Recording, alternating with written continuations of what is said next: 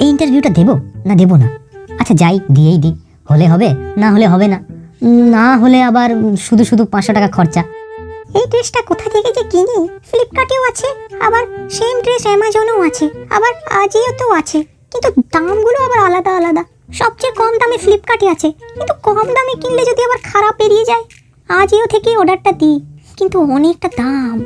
একটা কাজ করি স্ক্রিনশট করে গড়িয়াহাটে গিয়ে একবার খুঁজে দেখি। সেখানেও তো পাওয়া যায়। কিন্তু সেখানেও তো গেলে আবার একশো টাকা খরচা। ধুর। উড়নাকে আমার ভালো তো লাগে। কিন্তু তিয়াসার অহংকারটা একটু কম। মিতালি অবশ্য আমার দিকে একটু ঝোঁক আছে। রিয়া? না না। রিয়া যদি আবার হ্যাঁ বলে দেয়, ওর খরচা সামলাতে পারব না। তাহলে ভানুমতি? না, ভানুমতিদের ফ্যামিলিতে আবার বড় তাড়াতাড়ি বিয়ে দেয়। প্রপোজ করলে যদি আবার বিয়ে দিয়ে দেয়, ধর চাই তাহলে প্রপোজটা কাকে করব? পঞ্চাশ হাজার টাকা লটারিতে উঠে তো গেল। কিন্তু কি করি? ফিক্সড ডিপোজিট করে দিই? না না। টাকা যদি সময় থাকতে ব্যবহারই না করি, তাহলে কি বুড়ো হলে ব্যবহার করব? তাহলে একটা দামি স্মার্টফোন নিয়ে নিই না আলাদা আলাদাভাবে বিভিন্ন রকম শপিং করি।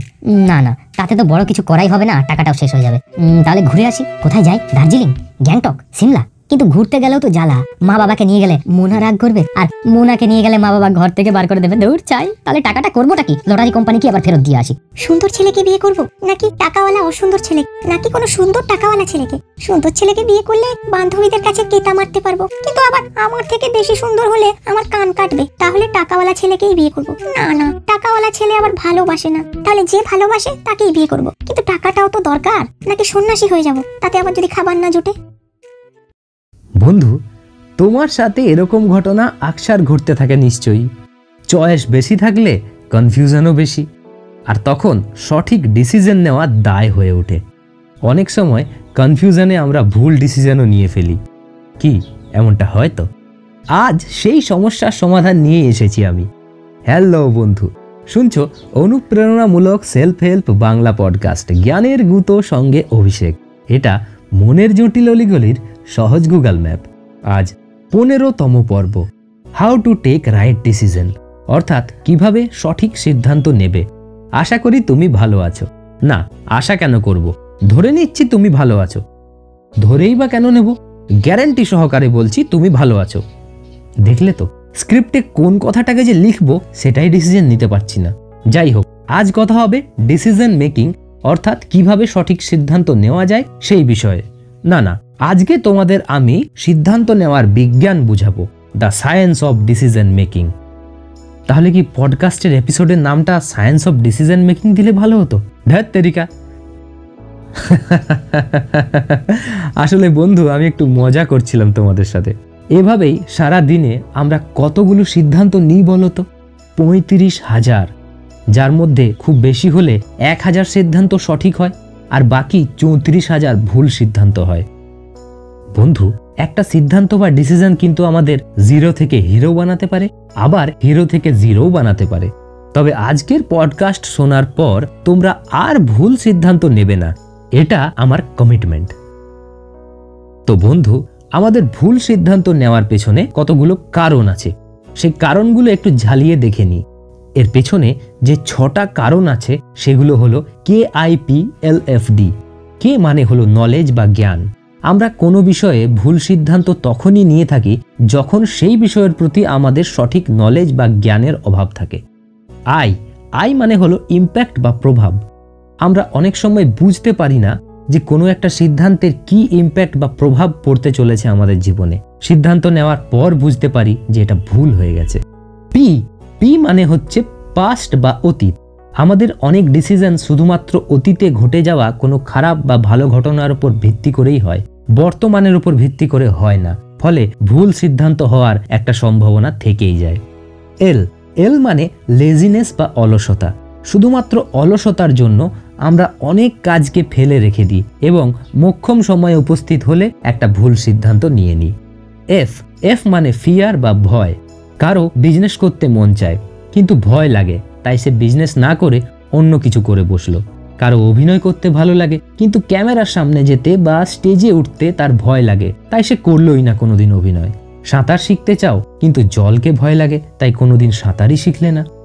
এবং ডি ডি হচ্ছে ডিপেন্ডেন্সি বা নির্ভরতা।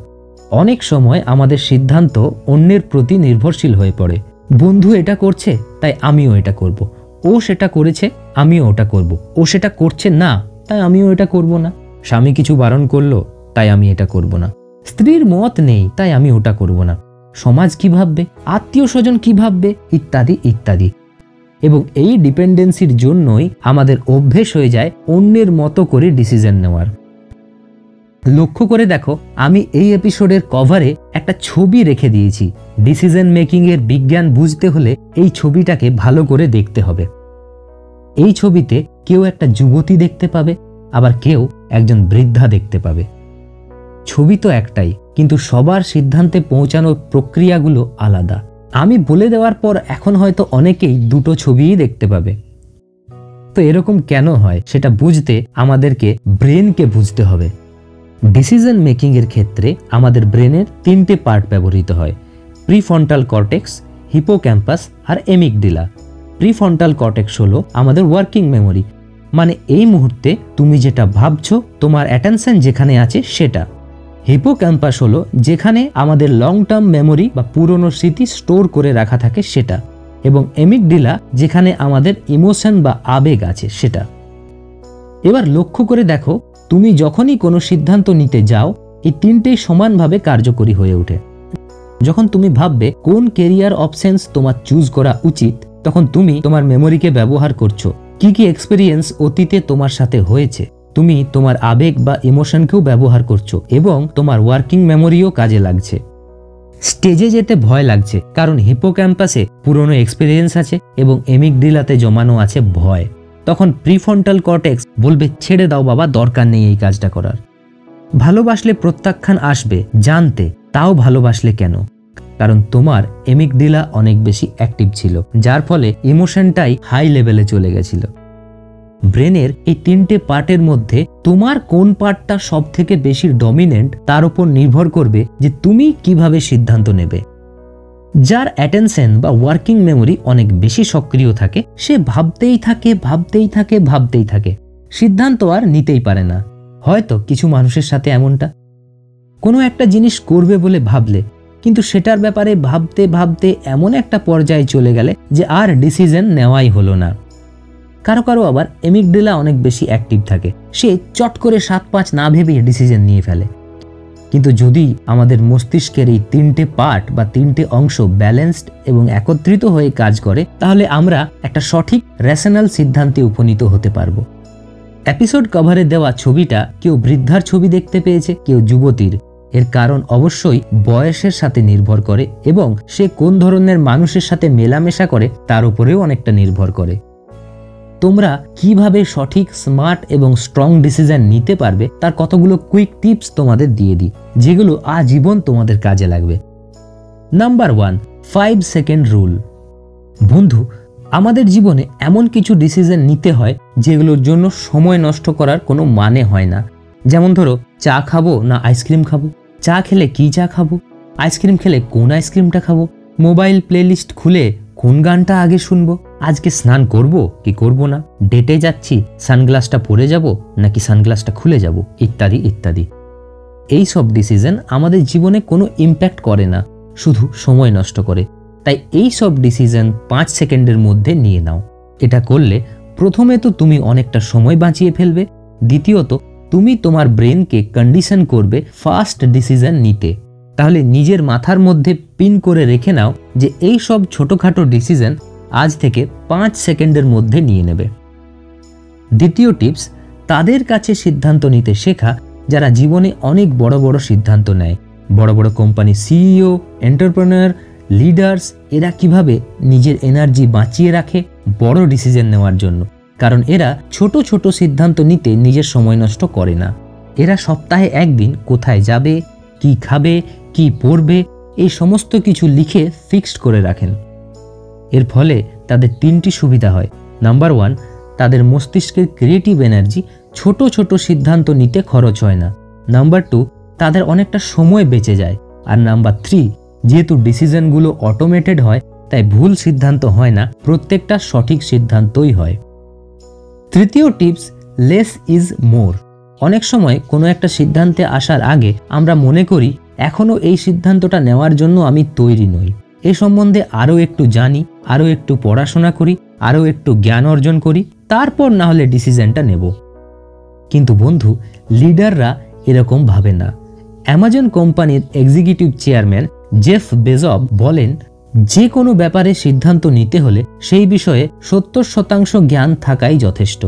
বেশি জ্ঞান থাকলে বেশি চয়েসও থাকবে, বেশি চয়েস থাকলে কনফিউশনও থাকবে এবং কনফিউশন সিদ্ধান্ত নিতে ডিলে করাবে। তাই সত্তর শতাংশ সঠিক জ্ঞান বা নলেজই জরুরি কোনো বিষয়ে সঠিক সিদ্ধান্ত নিতে হলে। চতুর্থ টিপস নেগেটিভ ভিজুয়ালাইজেশন বা নেতিবাচক দর্শন। যদি তুমি কোনো বিষয়ে সিদ্ধান্তে উপনীত হতে পারছ না, তাহলে অবশ্যই সেই বিষয়ে সবথেকে নেগেটিভ এফেক্ট কী পড়তে পারে সেটা বিচার করো। সে সিদ্ধান্তে উপনীত হলে সবথেকে খারাপ কি হতে পারে বা সিদ্ধান্তটা না নিলে সবথেকে খারাপ কি হতে পারে? যদি তুমি সেই নেগেটিভ সিচুয়েশনটাকে হ্যান্ডেল করবার জন্য প্রিপেয়ার থাকতে পারো, তাহলে দেখবে সিদ্ধান্তটা নেওয়া কতটা ইজি হয়ে গেছে। এক্ষেত্রে দু ধরনের ডিসিশন আমরা নিয়ে থাকি।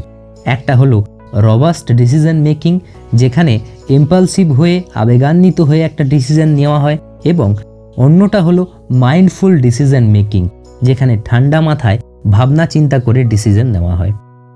যদি তুমি ঠিকঠাক মাইন্ড ট্রেনিং করছ, অর্থাৎ মেডিটেশন এবং প্রাণায়াম নিয়মিত করছ, তাহলে যে কোনো ডিসিশন মাইন্ডফুলি নেওয়া যায়। পঞ্চম টিপস খুব কাজের।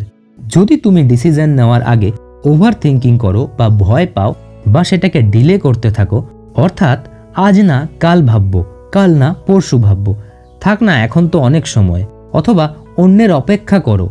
ও আগে ডিসিশন নিক, তারপর আমি ডিসিশনটা নেব। দেখে নি ও কি করছে, তারপর আমি এগোবো। বা দেখি ও আমাকে এই বিষয়ে কি বলছে, তারপর না হয় ভাববো, ইত্যাদি।